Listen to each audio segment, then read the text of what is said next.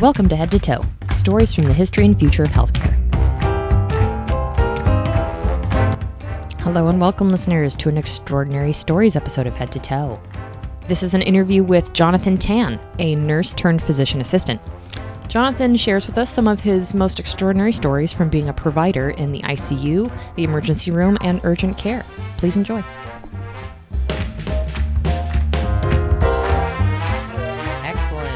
Well, again, thank you for being a guest on Head to Toe. Very excited to talk with you. Oh, thanks for having me. I appreciate it. Looking forward to it. Well, I'm uh, my name's Jonathan. I'm a PA. Um, I've been a PA for about uh, two two and a half years, going on three years. Um, before that, I was actually a, ER nurse. So um, I was actually a nurse for about a good three four years before I made the switch. Um, I often get asked uh, why not NP and why PA school, and um, you know it it just comes down to uh, the training. Um, I, I looked at both uh, curriculums and I found that I wanted a little more of an intense, rigorous training. Um, so I ended up going the PA route, um, and I ended up graduating. Um, you know, and I got a job right out of school. Actually, even before I graduated, I, uh, I had a job. Um, my first job was in the ICU. Um, maybe not the best job for a new grad right out of the gate, but uh, I learned a tremendous amount. And then um, I basically transitioned from there into the emergency room, which I probably should have done in the first place since it was a natural fit for my personality. Um, and I ended up doing that. And um, I moved from New York to California um, about almost a year ago. And uh, I've been running um, two, or not running, but working at uh, two urgent cares and um, the sole uh, provider at both both institutions. And um, you know, it's it's forced me to do a lot. You know, when you're in the hospital setting, you've got you know, you've got your attending there, you've got other nurses and other coworkers to to help you out when you're maybe stuck in a in a, in a situation where you don't know. But uh, being in an urgent care so far for the past uh, past year or so, it's been great. It's forced me to really be independent and uh, and trust my gut and my decision making. So it's been it's been wonderful. Wow, good for you. That's awesome. Welcome to the West Coast, also. And uh, wow, yeah, it's been great. yeah, bold move to go from uh, the ER grind into the the provider role. That's that's big. Congratulations. That's yeah, it is a grind. That's a great way to put it. It's, it's a grind, but uh, like I said, I, I've learned more in the past year than I I probably have in my entire life. in my professional career, it's, it's really made me, um, you know, it's kind of forced me to really call upon those uh, those zebra diagnoses that you, you think you'd never see, and and you pinch yourself sometimes and you go, oh my gosh, this is actually a real thing the zebra diagnoses. I hear that from ER providers all the time. You gotta you gotta find the zebra, even if it looks like a horse. Or how does the saying go? I forget. Of course, yeah. They go. They say don't, don't go looking for zebras. Um, you know, basically, uh, you know, it, it, don't go looking for things that are mystery Dr. House diagnoses. Um, sometimes the answer is it's just as simple as it looks. But right. on the flip side, I've learned not all the you know it's not always as simple as it looks. There's always something else, and I think that's something that uh, I love teaching uh, to my uh, my students that I have run come through my our urgent care mm-hmm. um, is that to think to, you know to be able to get to a clear diagnosis when it's very obvious, but to just sort of keep your um, you know keep your keep your eyes and ears open for those zebras because you don't want to miss them because right. they're often missed by you know, by many many providers who just kind of rush through and are in a in a time crunch, but you but you can't let the time crunch dictate, you know, how you think. You've mm-hmm. got to be able to to catch those life threatening mm-hmm. issues. And, mm-hmm. Yeah, totally. All right, so I hear that you have perhaps some extraordinary stories to share. I have a couple.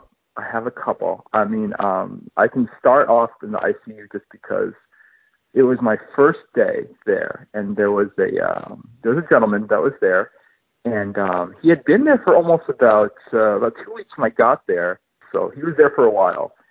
And the case was just very interesting, and it's one of those ones where I, I just can't believe I'm witnessing what I'm witnessing. Um, he had come in for uh, you know what appears to be a, a fever of unknown origin, and what happened was he started to develop uh, gangrene.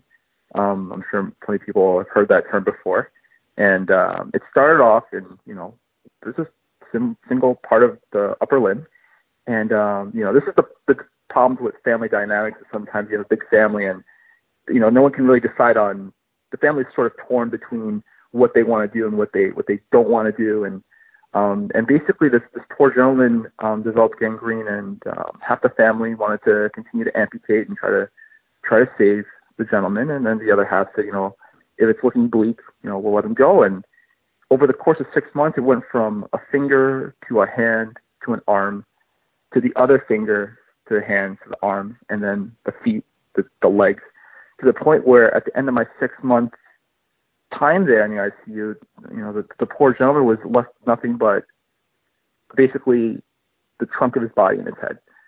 And the fight was still going on, whether to, to continue to save the gentleman.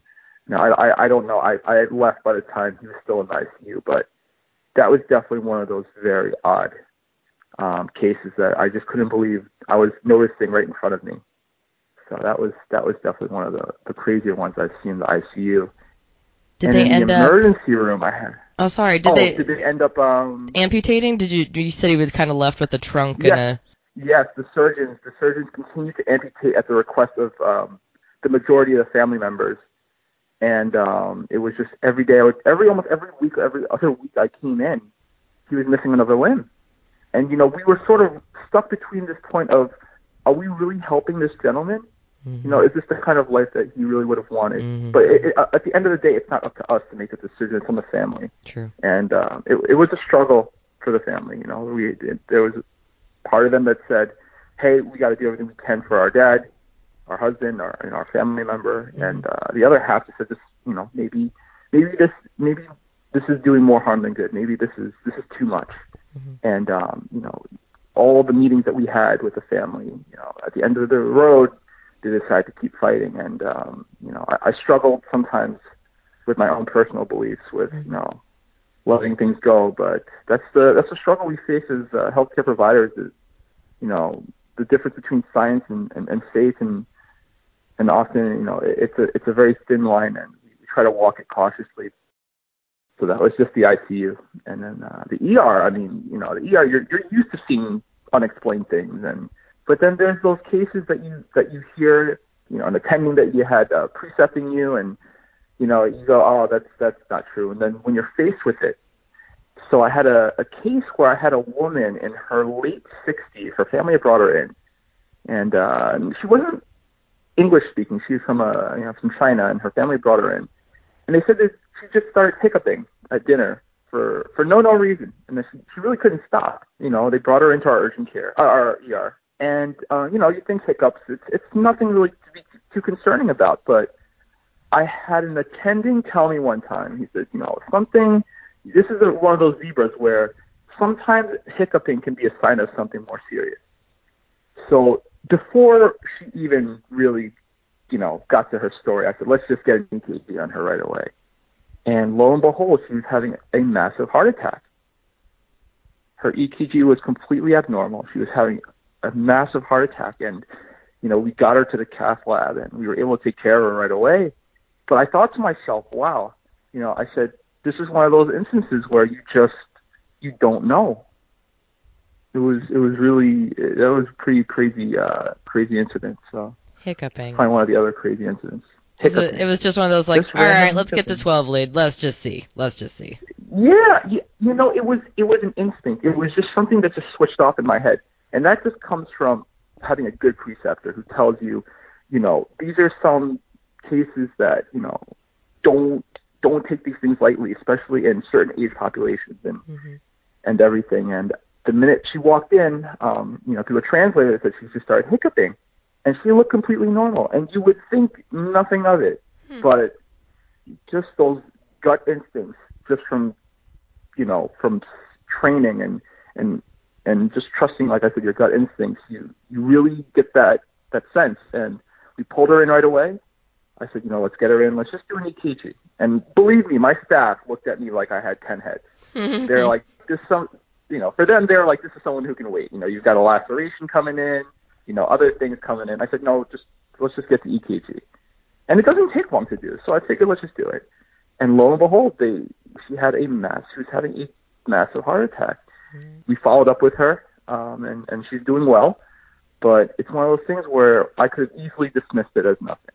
Sure. Uh, I'm very lucky to have good good preceptors who, you know, all it took was just one one story, and, it's here in front of me within a year. So. Nuts. Nuts. That was definitely crazy. Nuts. I'm, that's going to stick with me too. The hiccuping. like, did you guys do yeah, hiccuping, right? Exactly. Yeah, not everybody who has hiccups is going to have a massive heart no, attack, but no. you know, it's just one of those things where just something in my head just said, you know, just got a funny feeling. Let's just do it. And Good for you. You hit a home run sometimes. Good for oh, you. Thank you. Way to go. I'm happy for her. So I'm, I'm glad she's okay. So that's good. Zebras. Finding the zebras. I zebras. like it. Well, I got a, a few lightning round questions for you. What keeps you in medicine? So what keeps me in medicine? That's a great question. I um you know, I when I, I was actually asked that question at my my PA interview because they wanted to know why medicine, why nothing else. And you know, I, I basically told them I can't imagine doing anything else. You know, this is it's it's a great job. It's it's thankless. Um, it's, it's a humbling experience. You know, to, to be able to fix a problem that for some people may be so minute, such as a fever, and to give people answers and you know just to be able to explain to them what's going on that things will be okay if you can you know if you can fix it um, and seeing the the response you get from not only the patient but their families to them it's the it's the most important thing in the world is their health their family's health so something as simple as an ear infection you you know just the just the ability to say hey this is what this is I'm going to fix it. I'm going to get you better. It, you take it for granted. You, you know, these things you take for granted, being in a position where you can heal someone and, and help them, to see them come back well, you know, it, it really, it's a great feeling and it keeps me going every day. And I often have regular patients that will come in. It, it becomes like a family, you know, every patient that I take care of, I never, not every patient, but you, you don't forget their faces and you see them again and again and again, and you realize how great of a job you really have to be able to have someone, another human being, put their health or their family's health in your hands. Mm-hmm. It's it's a it's one of the greatest feelings in the world.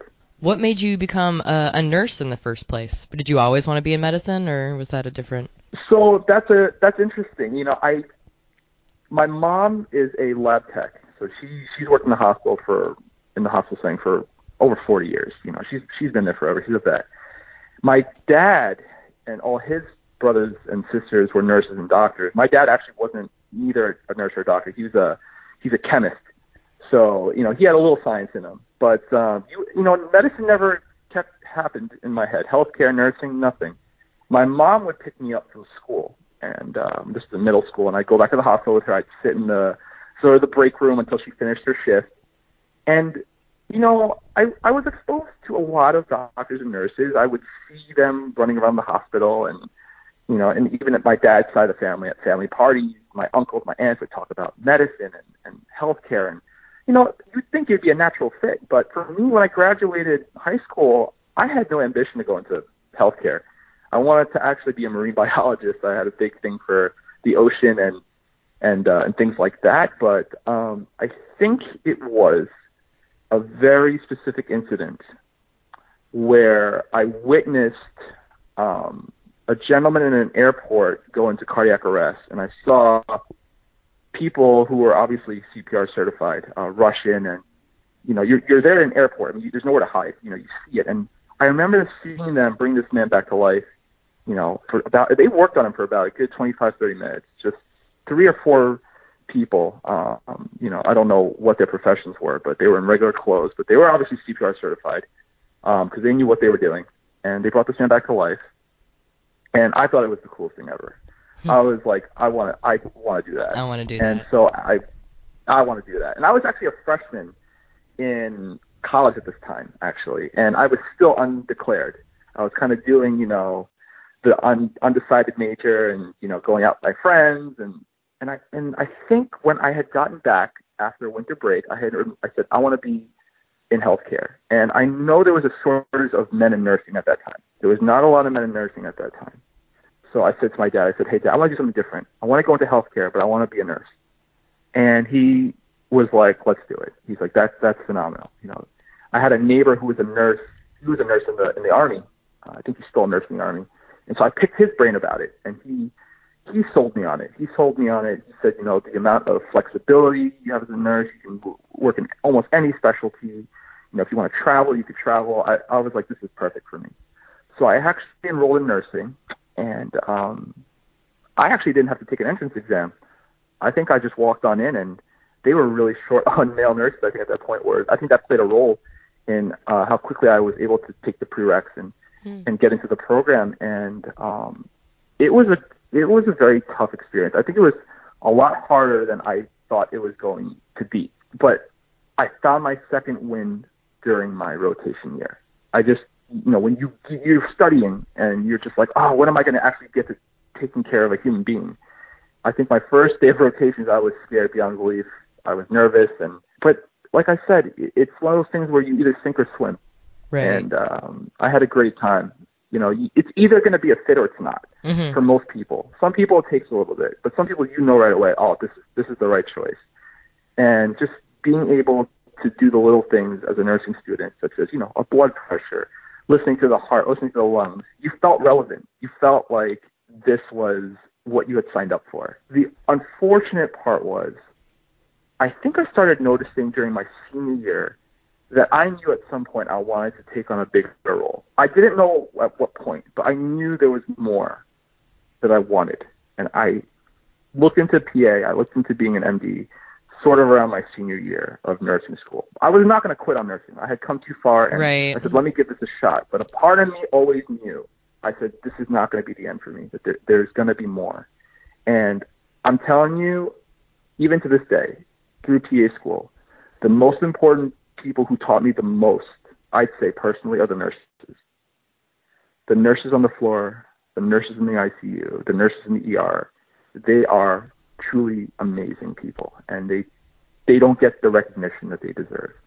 And I I definitely say the reason I'm so successful right now as a PA was those conversations I've had with the nurses I've interacted with, with them, you know, not only teaching me about nursing and medicine, but how to get through those rough days as a healthcare provider.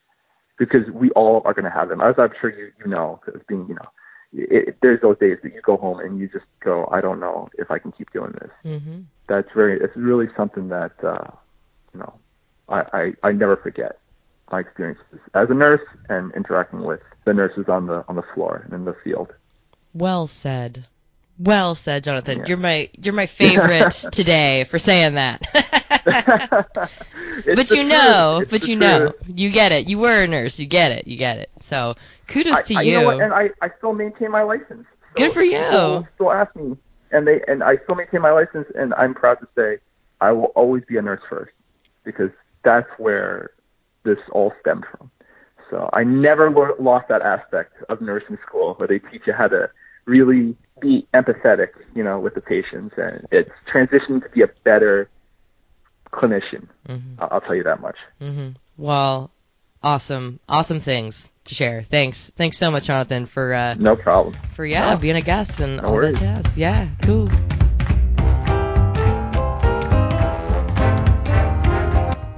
And there you have it, listeners. After the interview with Jonathan, he called me back and left a voicemail because he felt like he hadn't adequately thanked his awesome teachers. So I'll go ahead and include that voicemail before we end the show.